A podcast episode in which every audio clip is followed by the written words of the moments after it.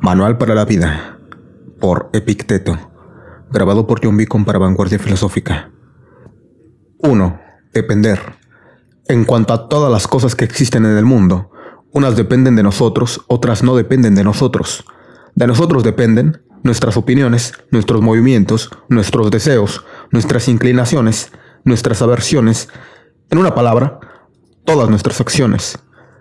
Las cosas que no dependen de nosotros son el cuerpo, los bienes, la reputación y la honra.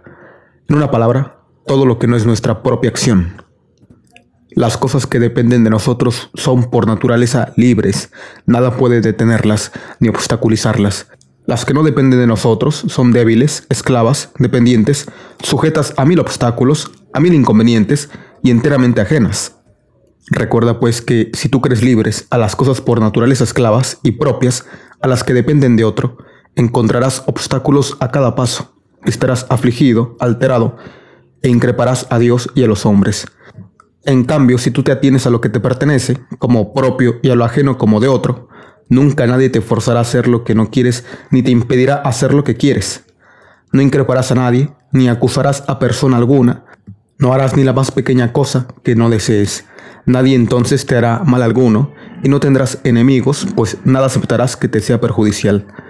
Aspirando entonces a tan grandes bienes, recuerda que tú no debes trabajar mediocremente para lograrlos, y que en lo que concierne a las cosas externas, debes enteramente renunciar a algunas y diferir de otras, pues si buscas armonizarlas y ambicionas estos bienes y también riquezas y honores, quizás no obtengas ni siquiera estos últimos, por desear también los otros, pero con toda seguridad no obtendrás los únicos bienes con los que lograrás tu libertad y felicidad.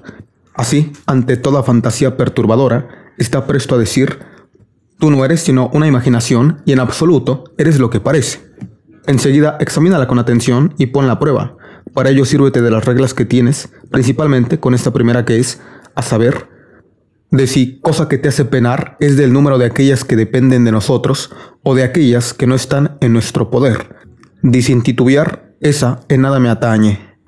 2. Desear. Recuerda pues que el objeto de tus deseos es obtener lo que tú deseas, lo que anhelas. Tú no te lamentas de nadie, no acusarás a nadie, no harás nada, ni siquiera la cosa más pequeña, sin que corresponda a tu deseo. Entonces nadie te hará mal y no tendrás enemigos, pues nada que no desees te motivará. Y que el objeto de tus temores es evitar lo que temes. Quien no logra lo que desea, es desafortunado y quien cae en lo que teme es miserable. Si no rechazas sino lo que no corresponde a tu verdadero bien y que depende solo de ti, entonces nunca caerás en lo que no deseas. En cambio, si te empeñas en huir de lo que temes, como la muerte, la enfermedad, la pobreza, serás miserable.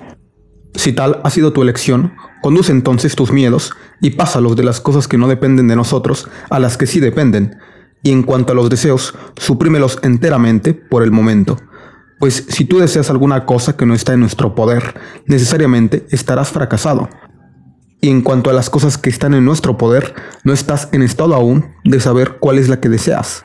Mientras lo sabes, conténtate por el momento con escucharte y analizar las cosas, pero lentamente, siempre con reservas y sin prisa, pero sin pausa. 3. Verdad ante cada una de las cosas que te divierten, que sirvan para tus necesidades o que amas, no olvides decirte a ti mismo lo que ellas verdaderamente son, incluso para las cosas más insignificantes. Si amas un cántaro, dítelo, que amas un cántaro. Y si él se estropea, tú no te perturbarás. Si amas a tu hijo o tu mujer, dítelo a ti mismo, que amas a un ser mortal, que si acaba por morir, no te perturbarás. 4. Herencia. Cuando estés por emprender alguna cosa, pon en tu pensamiento lo que para ti es la cosa que tú vas a hacer.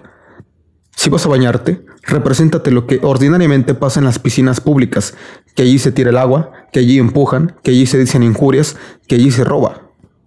Irás después de esto, con toda probabilidad, a lo que vas si te dices esto.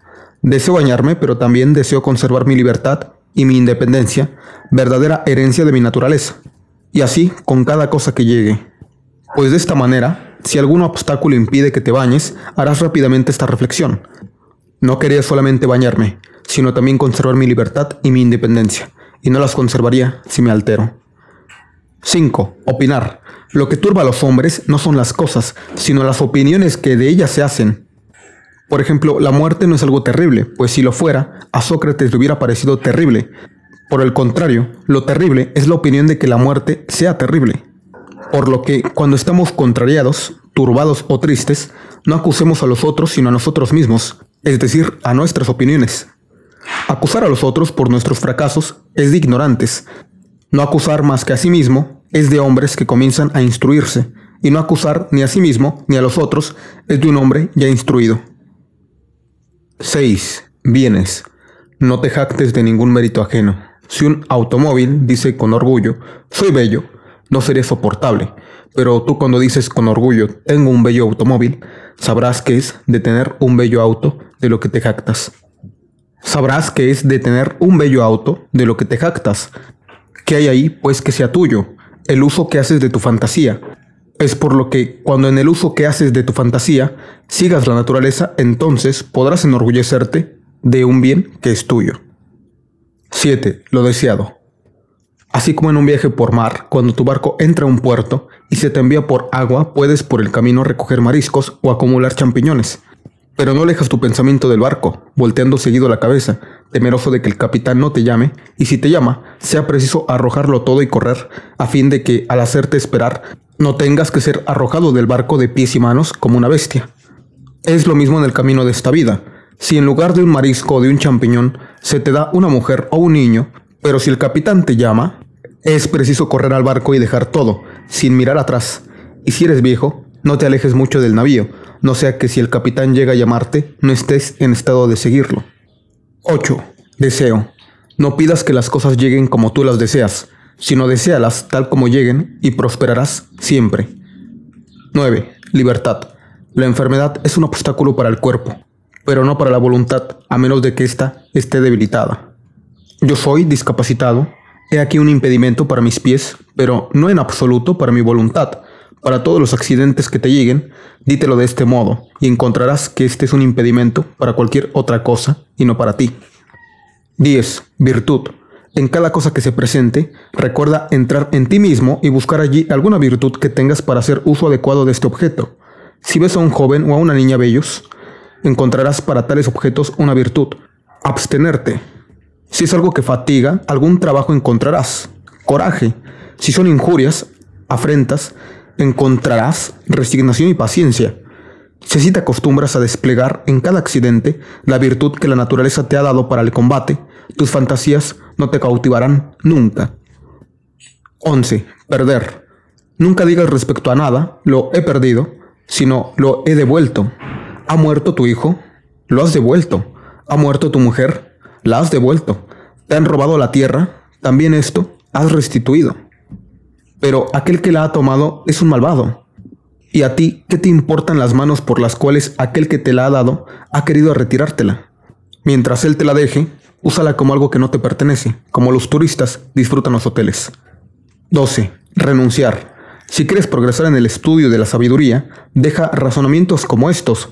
Si descuido mis negocios, pronto estaré arruinado y no tendré de qué vivir. Si no llamo la atención a mi empleado, se tornará perezoso. Pues vale más morir de hambre después de haber desterrado las preocupaciones y los miedos que vivir en abundancia con inquietud y temor. Más vale que tu empleado sea perezoso y que tú seas miserable. Comienza entonces por las pequeñas cosas. La lámpara se te ha caído, se te ha perdido algo, dítelo. Este es el precio con el que se compra la tranquilidad. Este es el precio con el que se compra la libertad. Nada es gratuito. Cuando llames a tu empleado, piensa que él no puede entenderte, o que, habiéndote entendido, no puede hacer lo que tú le has pedido. Pero dirás tú, mi empleado abusará de mi paciencia y se tornará incorregible. Sí, pero tú te fortalecerás, pues gracias a él aprenderás a ponerte por fuera de toda inquietud y de turbación. 13. Criticar. Si quieres progresar en el estudio de la sabiduría, no rehuses en las cosas exteriores pasar por lerdo y por insensato, no busques pasar por sabio, y si pasas por un personaje en la mente de algunos, desconfía de ti mismo. Pues sábete que no es fácil conservar las dos cosas a la vez, tu voluntad conforme la naturaleza y las cosas ajenas, sino que es preciso descuidar lo uno si te atareas con lo otro. 14. Libertad, depender. Si quieres que tus hijos y tu mujer y tus amigos vivan siempre, estás loco, pues quieres que las cosas que no dependen de ti dependan y que lo ajeno sea tuyo.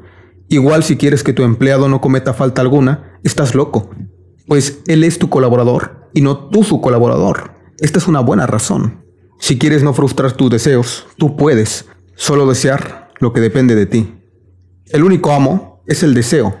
El verdadero amo de cada uno de nosotros es aquel que tiene el poder de darnos o no, quitarnos o no, lo que deseamos o no. Todo hombre entonces que quiere ser libre, no desea y no rechaza nada que dependa de otros. De lo contrario, necesariamente será esclavo. 15. El banquete. Recuerda que debes conducirte en la vida como en un banquete. Un plato ha llegado hasta ti, extiende tu mano sin ambición, tómalo con modestia. Se aleja, no lo retengas. No ha llegado aún, no lances desde lejos tu deseo, sino que espera a que el plato esté a tu lado. Pórtate así con los amigos, con tu mujer, con los cargos y las dignidades, con las riquezas, y serás digno de ser admitido en la mesa de los dioses. Y si solo tomas lo que se te ofrece, y sabes contenerte con lo poco que es necesario sin ceder a la envidia, entonces no solo serás convidado por los dioses, sino su igual, y reinarás con ellos. Fue así como Diógenes, Heráclito y algunos otros merecieron ser llamados hombres de Dios, como en efecto eran. 16. Compartir. Cuando ves a alguien llorar, sea porque está en duelo, sea porque sus hijos están lejos, sea porque ha perdido sus bienes, Pon cuidado de que, llevado por tu fantasía, ésta te seduzca y te persuada de que este hombre es efectivamente desafortunado a causa de cosas ajenas, sino que hace en ti mismo esta distinción de lo que lo aflige, no es el suceso acaecido, pues a otro no lo aflige, sino su opinión sobre el mismo. Si por tanto es necesario llorar con él y compartir su dolor al escuchar su opinión, ten cuidado de que tu compasión no pase a tus adentros y que no quedes tú verdaderamente afligido. 17. Rol. Acuérdate de que eres actor de una obra teatral, larga o corta, en el que el actor ha querido hacerte entrar. Si él quiere que juegues el rol de un medicante, es preciso que lo juegues tan bien como te sea posible. Igual que si quiere que juegues el rol de un cojo, un príncipe o un hombre del pueblo. Pues eres tú quien debe representar el personaje que te ha sido dado, pero es otro a quien le corresponde elegírtelo. 18. Presagiar. Cuando ves un gato negro bien de mañana, que tu fantasía no te lleve, sino tú mismo distingue y di, por este augurio, ningún mal presagio me atañe, los infortunios atañen a mi cuerpo, a mis bienes, a mi reputación, a mis hijos y a mi mujer. Por mi parte, solo hay buenos presagios, si lo deseo, pues cualquier cosa que llegue, depende de mí el obtener de ella alguna enseñanza que me aproveche. 19. Envidiar, despreciar. Tú puedes ser invencible si no te enganchas en combate alguno cuya victoria no dependa de ti, Cuídate de que viendo a alguien colmado de honores o elevado a un gran poder o florecido de alguna manera, cuídate de, repito, al ser llevado y seducido por tu fantasía, cuídate de creerlo feliz. Pues si la esencia de lo verdadero consiste en cosas que no dependen de nosotros, ni la envidia, ni la emulación, ni los celos tendrán cabida, y tú mismo no querrás ser ni negociante, ni político, ni vendedor del cine, sino libre. Pero una sola vía lleva a esto, el desprecio de todo lo que no depende de nosotros. 20. Ultrajar. Recuerda que no es ni quien lanza las injurias ni quien golpea lo ultrajante, sino que la opinión de injuriosas que te has hecho de estos es lo que las hace ver como de gentes de quienes has recibido ultraje. Cuando alguien entonces te ofenda e irrite, sabe lo que no es ese alguien quien te irrita, sino que es tu opinión. Esfuérzate entonces, ante todo, de no dejarte llevar por tu fantasía, pues una vez ganes tiempo y alguna dilación, serás más fácilmente amo de ti mismo. 21. Morir. Que de la muerte y el exilio y de todas las otras cosas que parecen terribles seas de ellas consciente, sobre todo de la mortalidad, y tú no darás cabida a bajos pensamientos y no desearás nada con ardor. 22. Filosofar. ¿Quieres ser filósofo? Prepárate desde ahora a ser ridiculizado y persuádete de que las gentes ordinarias quieren de ti burlarse y decirte, de un día para otro se volvió filósofo, ¿de dónde acá tanta arrogancia?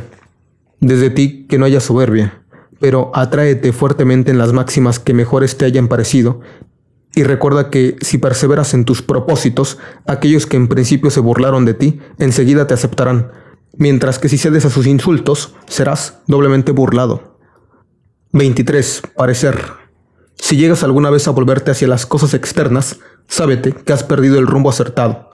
Conténtate, pues, en toda circunstancia, con ser filósofo, y si además quieres parecerlo, conténtate de parecerlo a tus propios ojos y esto será suficiente. 24. Depender de ti.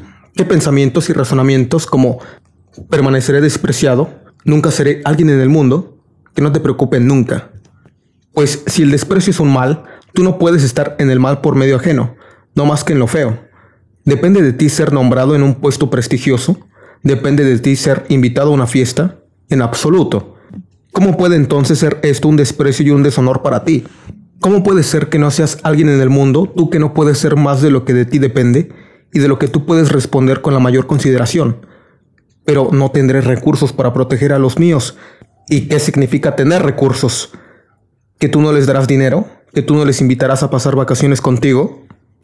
¿Quién te ha dicho que estas cosas son del número de aquellas que están en nuestro poder y que no pertenecen más que a nosotros? ¿Y quién puede dar a los otros lo que no puede darse a sí mismo? Adquiere bienes, dirán, para que nosotros los tengamos. Si puedo adquirir sin perder el pudor, la modestia, la fidelidad, la magnanimidad, muéstrame el camino que hay que tomar para ser rico y lo seguiré. Pero si quieres que yo pierda mis verdaderos bienes a fin de adquirir falsos, ve por ti mismo cuál desigual tienes la balanza y hasta qué punto eres ingrato y desconsiderado. ¿Qué es lo que más amas, el dinero o a un amigo sabio y fiel? Ah, ayúdame entonces a adquirir virtudes y no exijas que haga cosas que me harían perderme. Pero dirás aún, mi ciudad no tendrá de mí mis servicios. ¿Cuáles servicios? ¿No recibirá acaso tus dones? No tendrá de mí un nuevo hospital. ¿Y qué con eso? Basta con que cada uno de su estado haga lo suyo. Pero si, por ejemplo, tú das a tu ciudad otro habitante sabio, modesto y fiel, no le prestarás servicio alguno, y en verdad le darás uno, y uno muy grande, no le serás entonces inútil. ¿Qué puesto dices que tendré en la ciudad? Aquel que puedas obtener conservándote fiel y modesto. Pero si queriéndola servir pierdes tus virtudes, ¿qué servicio le brindarás cuando devengas imprudente y desvergonzado? 25. Comprar y vender. ¿Han preferido a alguien más que a ti en una recepción, en un consejo de administración, en una visita? Si estos son bienes, debes alegrarte de que al otro le hubiesen llegado. Y si son males, no te aflijas de que tú hayas sido eximido. Pero recuerda que, no haciendo, para obtener las cosas que no dependen de nosotros, lo mismo que aquellos que las obtienen, es imposible que seas igualmente recompensado. Pues, como aquel que no va nunca a tocar la puerta de un hombre rico y poderoso ha de ser igualmente tratado que aquel que va allí todos los días? Aquel que no le corteja, que aquel que sí. Aquel que no cesa de lavarlo, que el que no lo elogia. Eres entonces injusto e insaciable si, no dando las cosas con las cuales se compran los favores, quieres obtenerlas gratis. ¿En cuánto se venden las lechugas en el mercado? Diez monedas. Si entonces tu vecino da diez monedas y se lleva una lechuga, no te imaginas tener que dar menos que él. Pues si él tiene su lechuga, tú tienes tus diez monedas que tú no has dado. Es lo mismo con esto. ¿No has sido tú invitado a un aniversario?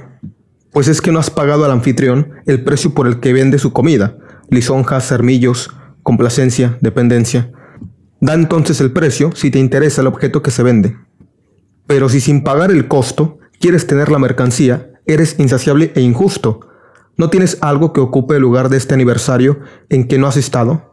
Verdaderamente vale más que esta fiesta el no haber alabado a aquel que no hubieras querido alabar, y no haber sufrido el orgullo e insolencia de quienes custodian a su puerta. 26. Naturaleza del deseo. Podemos aprender sobre la naturaleza del deseo a partir de las cosas sobre las cuales no discordamos unos de otros. Por ejemplo, cuando un esclavo de otro amo ha roto un utensilio o alguna otra cosa de este, y no dejas de decirle, para consolarlo, que ha sido un accidente común. Sábete entonces que se rompa algo que es tuyo, es preciso que tú estés tan tranquilo como cuando lo de tu vecino ha sido roto. Lleva esta máxima a las cosas más importantes.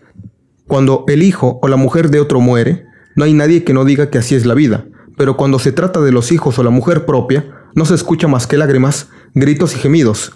¿Qué soy de malas? ¿Que estoy perdido? Es preciso, entre tanto, acordarse de los sentimientos que experimentamos cuando los mismos accidentes le pasan a otros. 27. El mal no existe.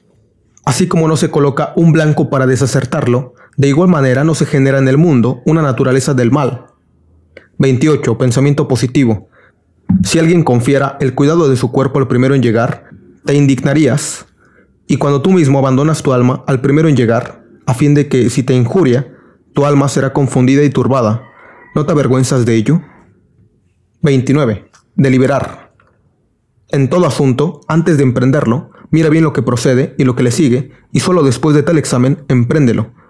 Si no observas esta conducta, tendrás en principio placer en lo que hagas, pues no tendrás en cuenta lo que sigue, pero al final, cuando aparezcan las dificultades, estarás lleno de confusión. Querías vencer en los Juegos Olímpicos, también yo, en verdad, pues vaya qué hermoso, pero examina bien, de antemano, lo que procede y lo que sigue a una empresa semejante. Puedes emprenderla después de este examen.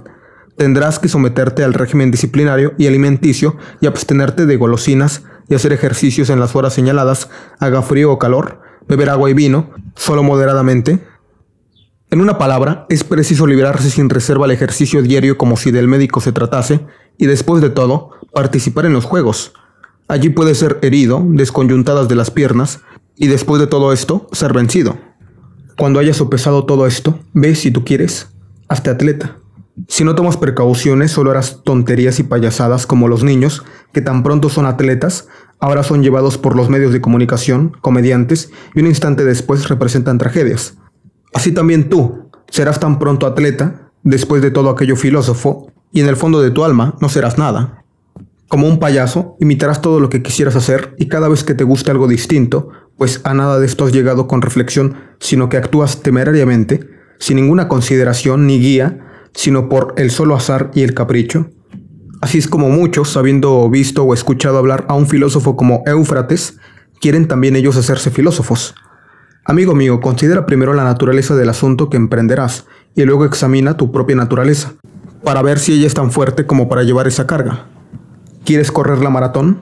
Mira tus brazos, considera tus muslos, examina tu región lumbar, pues no nacimos todos para la misma cosa. ¿Quieres ser filósofo? Piensa si al abrazar tal oficio podrás comer como los otros, beber como ellos, renunciar como ellos a los placeres. Debes velar, trabajar, apartarte de tus familiares y amigos, soportar el desdén del joven esclavo, las burlas de todos, ser excluido de honores, cargos, magistraturas, en una palabra, hasta del menos asunto. Reflexiona sobre ello y ve si tú quieres pagar a este precio la tranquilidad, la libertad y la constancia. Si no, aplícate otra cosa y no hagas como los niños, no sea que hoy seas filósofo y mañana político, luego negociante y después ministro. Estas cosas no concuerdan. Es preciso que seas solo un hombre y un solo hombre más o menos lúcido, es preciso que te apliques a lo que tu alma desea o a lo que tu cuerpo anhela, es preciso que trabajes en adquirir bienes interiores o bienes exteriores, es decir, que es preciso que soportes el carácter de un filósofo o de un hombre común. ¿Cuál es tu principio rector? 30. Lugar. El deber se mide, en general, por las relaciones en las que encontramos nuestro lugar. ¿Es tu padre? Te ordena atenderle y obedecerle en todo y sufrir sus reprimendas y sus malos tratos. Pero es un mal padre. ¿Y qué, amigo mío? ¿Es que la naturaleza te unió necesariamente a un buen padre? No, ella te unió simplemente a un padre. Tu hermano es injusto. Conserva, no obstante, respecto de él, tu rango de hermano y no mires lo que él hace, sino lo que tú debes hacer y el estado en el que encuentras tu libertad, mira si haces lo que la naturaleza quiere que hagas. Pues otro no te ofenderá ni te herirá nunca si tú no lo deseas, no serás herido sino cuando tú creas serlo. Por este medio entonces estarás contento siempre de tu vecino, de tu colega, de tu patrón, si tú te acostumbras a tener estas relaciones naturales presentes siempre ante tus ojos. 31. Piedad. Sábete que el principio y el fundamento de las religiones consiste en tener de Dios opiniones rectas y sanas, como de que Él existe y sostiene con su amor todo cuanto ha sido creado, que Él gobierna el mundo de conformidad con las leyes de lo que existe, con sabiduría y amor, que tú estás aquí para descubrirlo y acceder de voluntad y de corazón a las cosas como de que Él provienen. De esta manera no te quejas nunca de Dios y no le acusarás de abandonarte, sino que buscarás en las cosas el designio de Él. Pero estos sentimientos solo pueden lograrlos renunciando a todo lo que no depende de nosotros y constituyendo como bienes todo lo que de ti depende pues si tomas por bien o por mal alguna cosa que de ti no depende, necesariamente tus deseos quedarán frustrados y caerás en lo que temes, quejándote entonces y odiando a los que crees causantes de tu malestar, pues todo animal ha nacido para aborrecer y para huir de lo que le parece malo o dañino y de lo que lo causa, y para amar lo que le parece útil y bueno y lo que lo causa. Es entonces imposible que aquel que cree ser perjudicado por algo se alegre del perjuicio y ame lo que lo causa. He aquí de donde viene que Un hijo, lleno de reproches e injurias a su padre, cuando su padre no lo hace parte de lo que son los bienes. He aquí lo que hizo enemigos irreconciliables a Eteocles y Polinices. Ellos toman el trono como un gran bien. He aquí lo que hace que el agricultor, el piloto, el comerciante maldigan a Dios. Y he aquí, en fin, la causa de las murmuraciones de aquellos que pierden sus mujeres y sus niños, pues allí donde está lo útil, también está la piedad. Así pues, todo hombre tiene cuidado de regular sus deseos y sus aversiones según las reglas prescritas, tiene cuidado de nutrir y aumentar su piedad. En sus oraciones y en sus ofrendas, cada uno debe seguir la costumbre de su país y hacerlo con pureza, sin parsimonias ni negligencias, sin irreverencia, sin mezquindad, ni gastando más de lo que se puede. 32. Adivinar.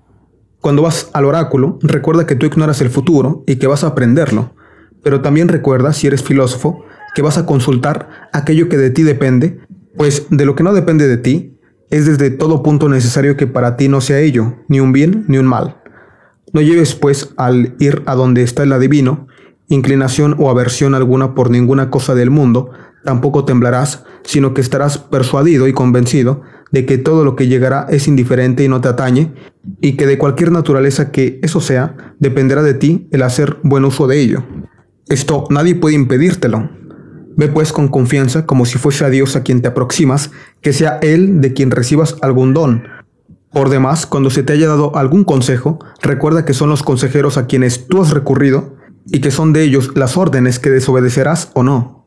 No se va al oráculo, tal como lo recomendó Sócrates, más que por aquellos casos en que por ninguna forma de razonamiento o arte pudo conocerse lo que se pretende.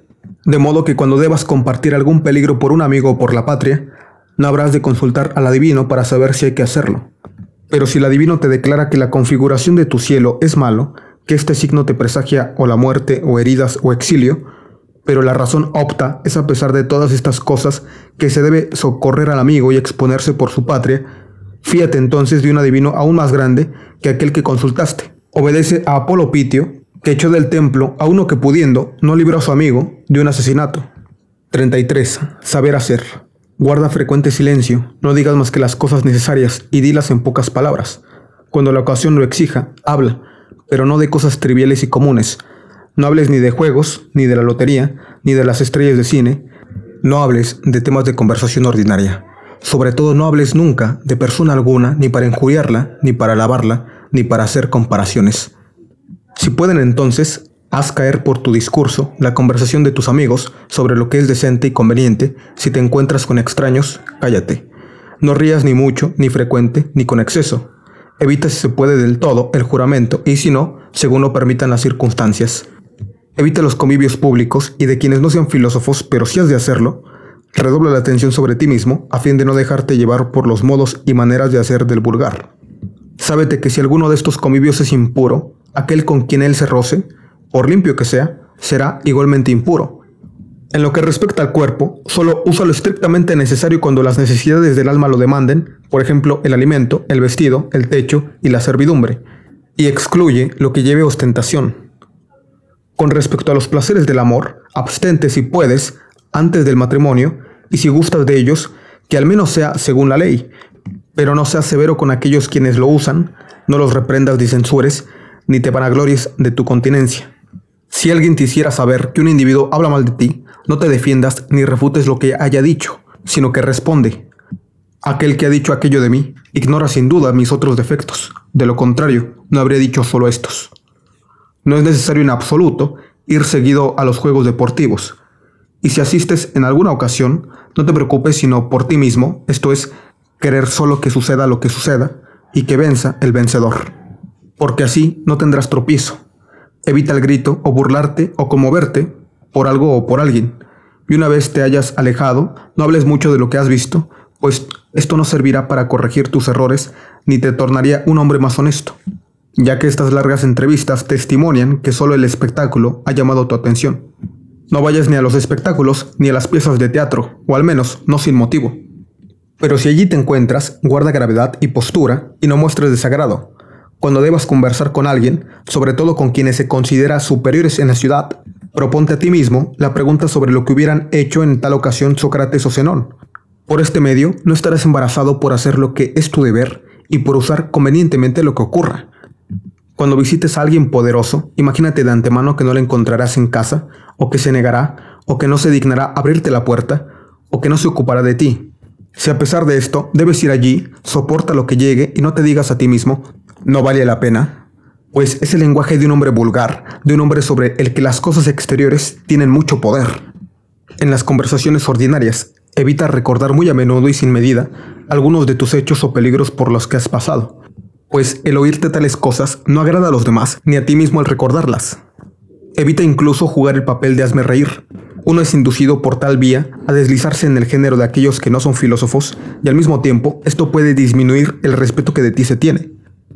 Es igualmente peligroso dejarse llevar por discursos obscenos, chistes vulgares y cuando te encuentres con tales conversaciones, que no faltan, si la ocasión lo permite, reprende a quien lo inicia, o al menos que tu silencio testimonie por el rubor de tu frente y por la severidad de tu rostro que estos modos de conversación no te gustan.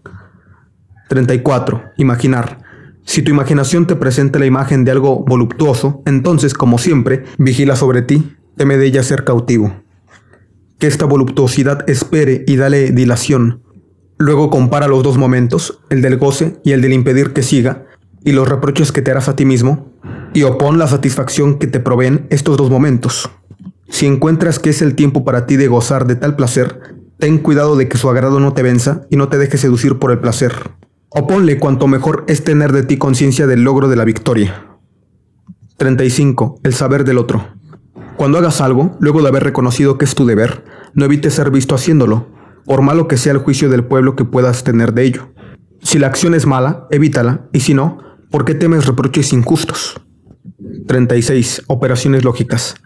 Igual que las siguientes proposiciones, es de día, es de noche, tienen gran valor cuando están disjuntas y ninguno con la operación copulativa, así también no tiene valor alguno el querer todo para sí, sin miramiento por los otros.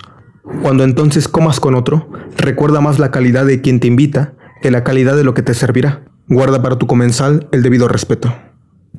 37. Lugar.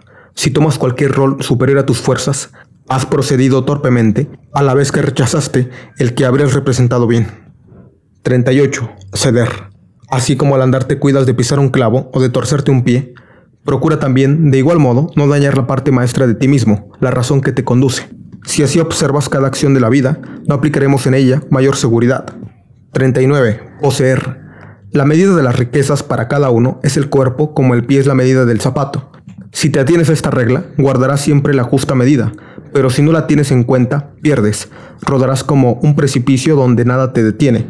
Sucede lo mismo con el calzado. Si pasas la medida de lo que tu pie requiere, luego tendrás zapatos dorados y luego querrás de diamantes, pues luego de rebasar la medida, no hay límites. 40. Mujeres. Al cumplir los 14, las mujeres son llamadas por sus maridos señoras. Ellas entonces, viendo en ello que no se les considera sino para el placer que ellas procuran, no sueñan otra cosa que cargarse de artificios y adornos, poniendo sus esperanzas en baratijas. Nada es más útil y necesario que aplicarse en hacerse entender que no se les honrará y no se les respetará sino por su sabiduría, su pudor y su modestia. 41. El cuerpo. Un signo cierto de un espíritu incapaz es el de ocuparse mucho tiempo en el cuidado del cuerpo, asimismo como en el ejercicio, la bebida, el comer y otras necesidades corporales. Estas cosas no deben ser lo principal, sino lo accesorio de nuestra vida. Es preciso hacerlas como al pasar. Toda nuestra aplicación y nuestra atención debe estar puesta en las cosas de nuestro pensamiento. 42. Agraviar. Cuando alguien te maltrate o hable mal de ti, persuádete de que él cree en ello estar obligado. No es entonces posible que él se adhiera a lo que a ti te parece, sino a los suyos propios tal que si él tiene un parecer erróneo, es solo quien se hiere, pues solo él es quien se equivoca. En efecto, si alguien cree falso un silogismo verdadero, no es el silogismo quien sufre, sino quien en su juicio se ha engañado.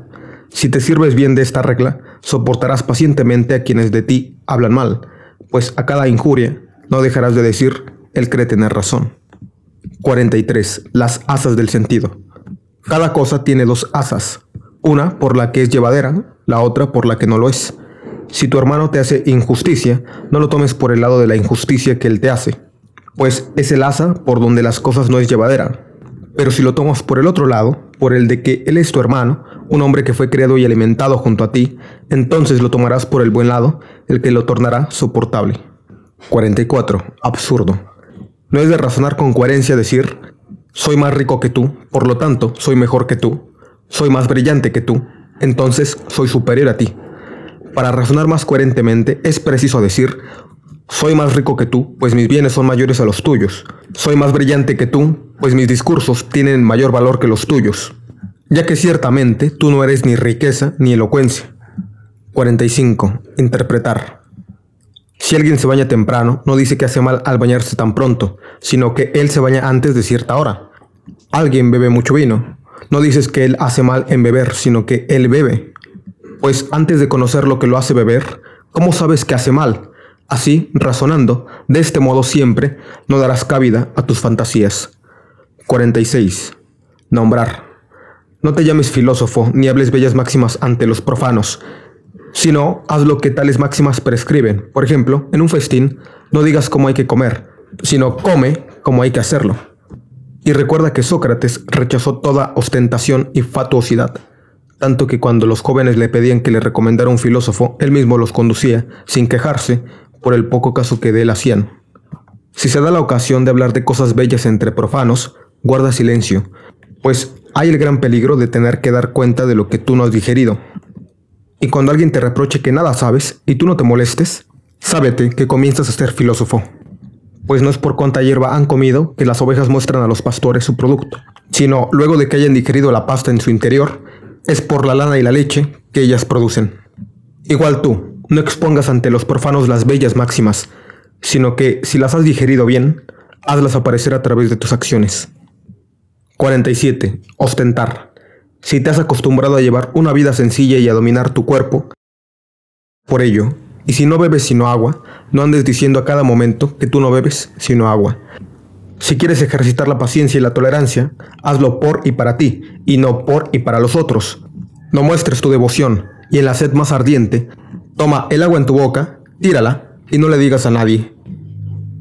48. Diferencia.